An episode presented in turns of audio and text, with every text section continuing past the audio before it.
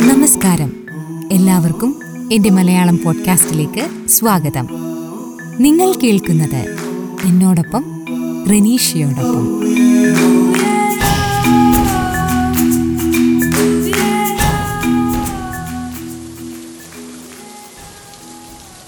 മഴ കണ്ടിരിക്കാനായിട്ട് ഒരു പ്രത്യേക സുഖമാണല്ലേ കഴിഞ്ഞ മൂന്നാൽ ദിവസമായിട്ട് നിർത്താതെ മഴ പെയ്യുകയാണ്. അങ്ങനെ മഴയെ നോക്കി നിന്നപ്പോൾ എനിക്ക് തോന്നി. എന്നാൽ മഴയെക്കുറിച്ചുള്ള ഓർമ്മകൾ പങ്കുവെച്ചാലോ എന്ന്. അങ്ങനെ മഴയെക്കുറിച്ചുള്ള എപ്പിസോഡ് ചെയ്യാൻ വേണ്ടി കാത്തിരിക്കാൻ തുടങ്ങിയിട്ടും ഇപ്പോൾ രണ്ട് മൂന്ന് ദിവസമായി മഴയൊന്ന് നിന്നാലല്ലേ റെക്കോർഡ് ചെയ്യാൻ പറ്റുള്ളൂ. മഴ എനിക്ക് ഒരുപാട് ഇഷ്ടമാണെങ്കിലും റെക്കോർഡിംഗ് സമയത്ത് മഴ എനിക്ക് ബുദ്ധിമുട്ടുണ്ടാക്കാറുണ്ട്. നമ്മൾ മലയാളികൾക്ക് മഴയെ മാറ്റി നിർത്തിയിട്ടൊരു ജീവിതമില്ല അല്ലേ? മഴയെന്ന് പറഞ്ഞാൽ നമ്മൾക്ക് ഒരുപാട് ഓർമ്മകൾ തരുന്ന ഒന്നാണ്. മഴയത്ത് മടി പിടിച്ച് ഒന്നും ചെയ്യാതെ ചൂട് കട്ടൻ ചായയും കുടിച്ച് മഴയെ നോക്കിയിരിക്കാൻ തന്നെ മലയാളികൾക്ക് മിക്കവർക്കും ഇഷ്ടമുള്ളൊരു കാര്യമാണ്. കൂടെ മനസ്സിലിങ്ങനെ പഴയ മഴയോർമ്മകളൊക്കെ ഇങ്ങനെ നമ്മളറിയാതെ ഒന്നൊന്നായി പുറത്തേക്ക് വരും. ഓരോ പ്രായത്തിലും നമുക്ക് ഈ മഴയെക്കുറിച്ചുള്ള ഓർമ്മകൾ വ്യത്യസ്തമാണ്. കേരളത്തിൽ ജനിച്ചു വളർന്നവർക്ക് മഴയെന്ന് പറയുമ്പോൾ ആദ്യം ഓർമ്മ വരിക രണ്ട് മാസത്തെ മധ്യവേനൽ അവധിക്കാലമൊക്കെ കഴിഞ്ഞ് സ്കൂളിൽ പോകാൻ വേണ്ടി റെഡിയായി. യൂണിഫോമൊക്കെ ഇട്ട് പുതിയ പുസ്തകങ്ങളൊക്കെ എടുത്ത് അങ്ങ് ഇറങ്ങാൻ നിൽക്കുമ്പോൾ നമ്മളെ ഒക്കെ നനയ്ക്കാൻ വേണ്ടി വരുന്ന മഴയെക്കുറിച്ചായിരിക്കും.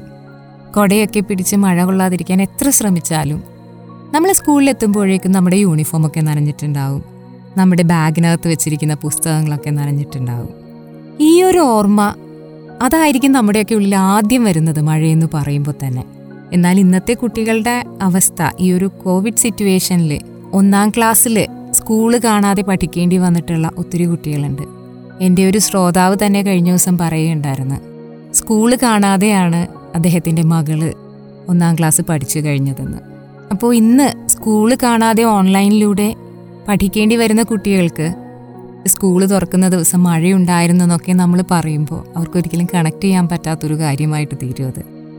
ഇന്നൊക്കെ മഴ പെയ്യുന്നത് കാലം തെറ്റിയാണെന്നാണല്ലേ നമ്മൾ പറയാറ്. ഇപ്പോൾ കഴിഞ്ഞ മൂന്നാൽ ദിവസമായിട്ട് പെയ്യുന്ന മഴ ന്യൂനമർദ്ദം മൂലം ഉണ്ടായൊരു മഴയാണ്.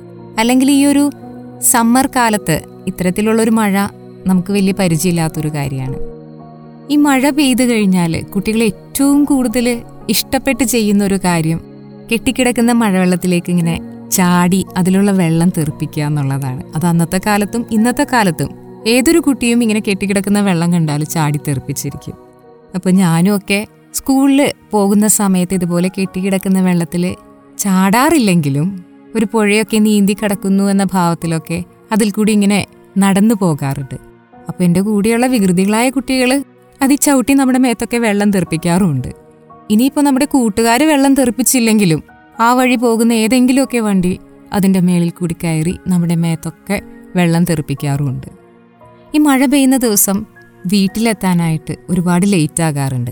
കാരണം സാധാരണ സ്കൂൾ വിട്ടാൽ വരുന്ന ഒരു വഴി കൂടി ആയിരിക്കില്ല ഷോർട്ട് കട്ടിൽ കൂടി ആയിരിക്കില്ല വീട്ടിലേക്ക് മഴ പെയ്യുന്ന ദിവസം വരിക.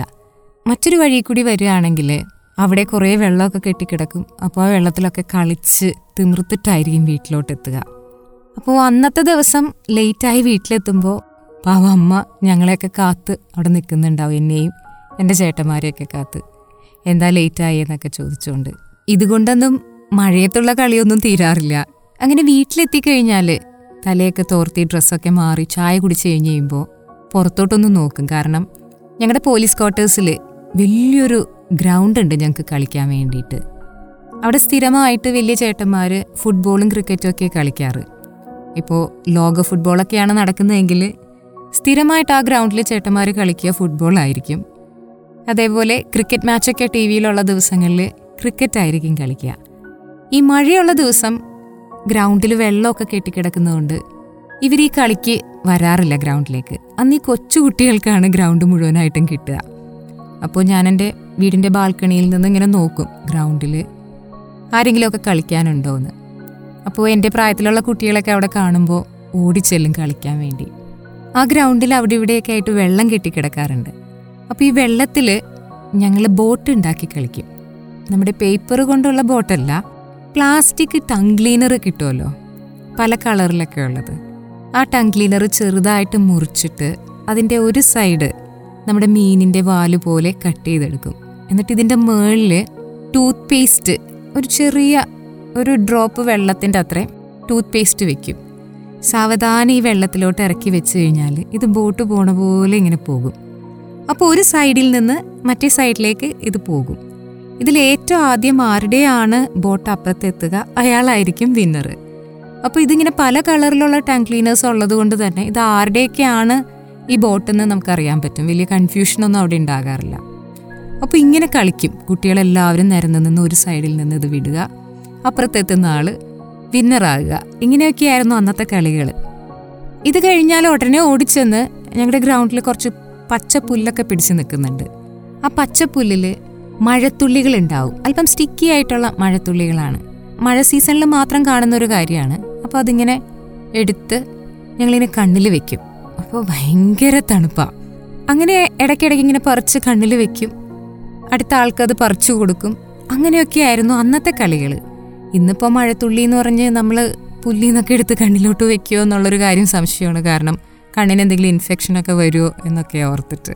അങ്ങനെ കുട്ടിക്കാലം വളരെ രസകരമായി മഴയത്തൊക്കെ കളിച്ചു തീർത്തൊരു ബാല്യമായിരുന്നു. ഇന്നത്തെ കുട്ടികൾക്ക് പുറത്തു പോയി കളിക്കാനോ അല്ലെങ്കിൽ അങ്ങനെയുള്ളൊരു സ്പേസ് ഇല്ലാത്തത് കൊണ്ട് തന്നെ ഇത്തരത്തിലുള്ളൊരു ബാല്യം അവർക്കുണ്ടോ എന്നുള്ളൊരു കാര്യത്തിൽ സംശയമുണ്ട്. മാത്രമല്ല കുട്ടികളൊക്കെ ഇന്ന് നടന്നു പോയി തൊട്ടടുത്ത സ്കൂളിലൊന്നുമല്ല പഠിക്കുന്നത്. മിക്കവരും നല്ല നല്ല സ്കൂളുകളൊക്കെ നോക്കി മിക്ക കുട്ടികളെയും അവരുടെ പാരൻസ് കുറച്ച് അകലെയൊക്കെ ആണെങ്കിൽ കൂടിയും അങ്ങനെയുള്ള സ്കൂളുകളിലാണ് വിടാറ്.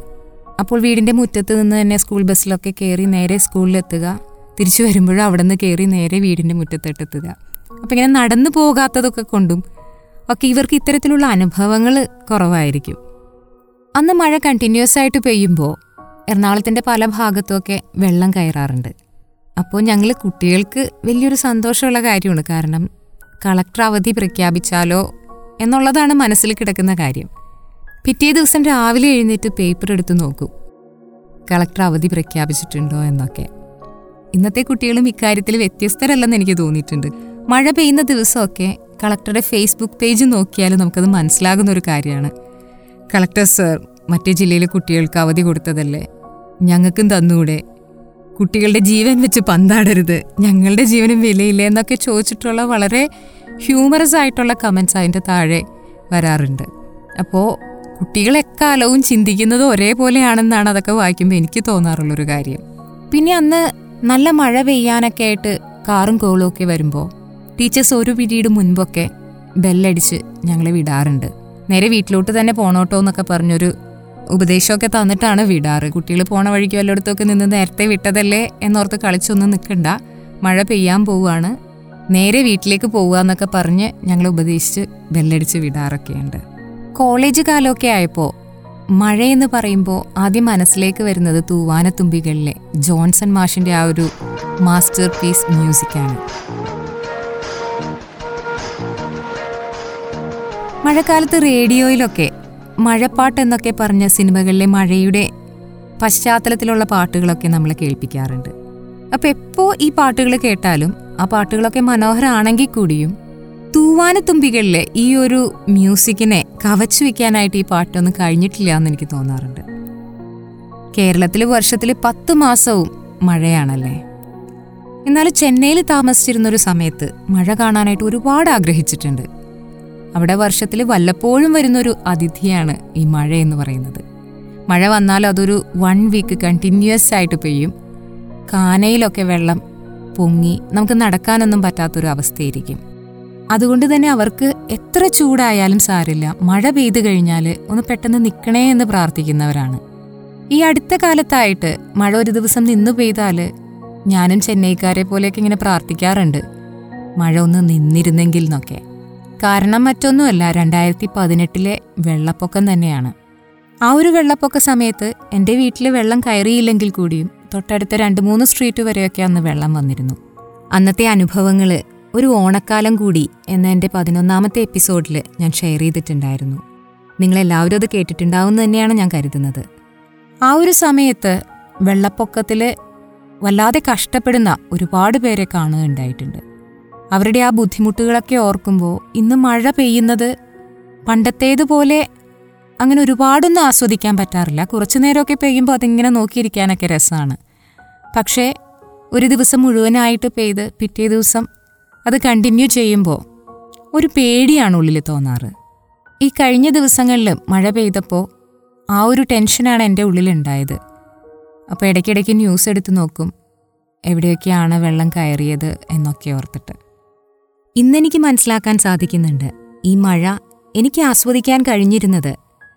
മഴ പെയ്യുന്നത് മൂലം എന്റെ ജീവിതത്തിൽ ബുദ്ധിമുട്ടുകൾ ഒന്നും തന്നെ ഇല്ലാതിരുന്നതുകൊണ്ടാണ് എന്നാൽ ഒരിക്കൽ ഞാൻ ഇതിന്റെ ബുദ്ധിമുട്ട് നേരിട്ട് കണ്ടതാണ്. അന്ന് മുതൽ ഒരു പേടി എന്റെ ഉള്ളിലുണ്ട്. അപ്പോൾ ഓരോ കനത്ത മഴയിലും സ്ഥിരമായി വീട്ടിൽ വെള്ളം കയറുന്നവരുടെ ഒരു മാനസികാവസ്ഥ. അതെന്തായിരിക്കുന്നു എന്നൊന്ന് ചിന്തിച്ചു നോക്കൂ. എന്നെപ്പോലെ ഒരു കട്ടൻ ചായയൊക്കെ കുടിച്ച് ആസ്വദിക്കാൻ പറ്റുന്ന ഒന്നായിരിക്കില്ല അല്ലേ മഴ അവർക്ക്? അവരുടെ ഓരോ മഴയോർമ്മകളും കണ്ണുനീരിന്റേതായിരിക്കും. കനത്ത മഴയുണ്ടാകുമ്പോഴൊക്കെ നമ്മൾ വാർത്തകളിൽ സ്ഥിരമായി കാണുന്ന ഒന്നാണ്. ഈ കനത്ത മഴ മൂലം വീടുകളിൽ വെള്ളം കയറി വീട്ടുകാരെ തൊട്ടടുത്ത ക്യാമ്പിലേക്ക് മാറ്റി പാർപ്പിച്ചു എന്നൊക്കെ. ഈ മഴ കഴിയുമ്പോൾ അവർ വീണ്ടും അവരുടെ വീടുകളിലേക്ക് തന്നെയായിരിക്കില്ലേ തിരിച്ചെത്തുക? വെള്ളം കയറി നശിച്ച വീട്ടിൽ നിന്ന് വീണ്ടും ജീവിതം തുടങ്ങുക എന്നത് എത്രമാത്രം ബുദ്ധിമുട്ടുള്ളതായിരിക്കുമെന്ന് ഒരു വെള്ളപ്പൊക്കത്തിന്റെ അനുഭവത്തിലൂടെ നമ്മൾ മലയാളികൾക്ക് ഇപ്പോൾ നന്നായിട്ട് അറിയാം. ജീവിതം തുടങ്ങുമ്പോഴേക്കും അടുത്ത മഴയിങ്ങെത്തും വീണ്ടും അവരെല്ലാം ക്യാമ്പിലേക്ക് പോകും. സ്ഥിരമായി വീടുകളിൽ വെള്ളം കയറുന്ന ഈ ഒരു പ്രശ്നത്തിന് എന്തുകൊണ്ടാണ് ഒരു പെർമനന്റ് സൊല്യൂഷൻ കണ്ടെത്താൻ പറ്റാത്തത് എന്നെനിക്കറിയില്ല. എങ്കിലും ഞാൻ ആഗ്രഹിക്കാറുണ്ട് ഇവർക്ക് ജീവിതത്തിൽ ഒരിക്കലെങ്കിലും മഴയെ ആസ്വദിക്കാൻ കഴിഞ്ഞില്ലെങ്കിലും പേടിപ്പെടുത്തുന്ന ഒന്നാകാതിരുന്നെങ്കിൽ എന്ന്. അപ്പോൾ കൂടുതൽ വിശേഷങ്ങളുമായി അടുത്ത എപ്പിസോഡിൽ കണ്ടുമുട്ടാം. നിങ്ങളോടൊപ്പം റെനീഷ്യ.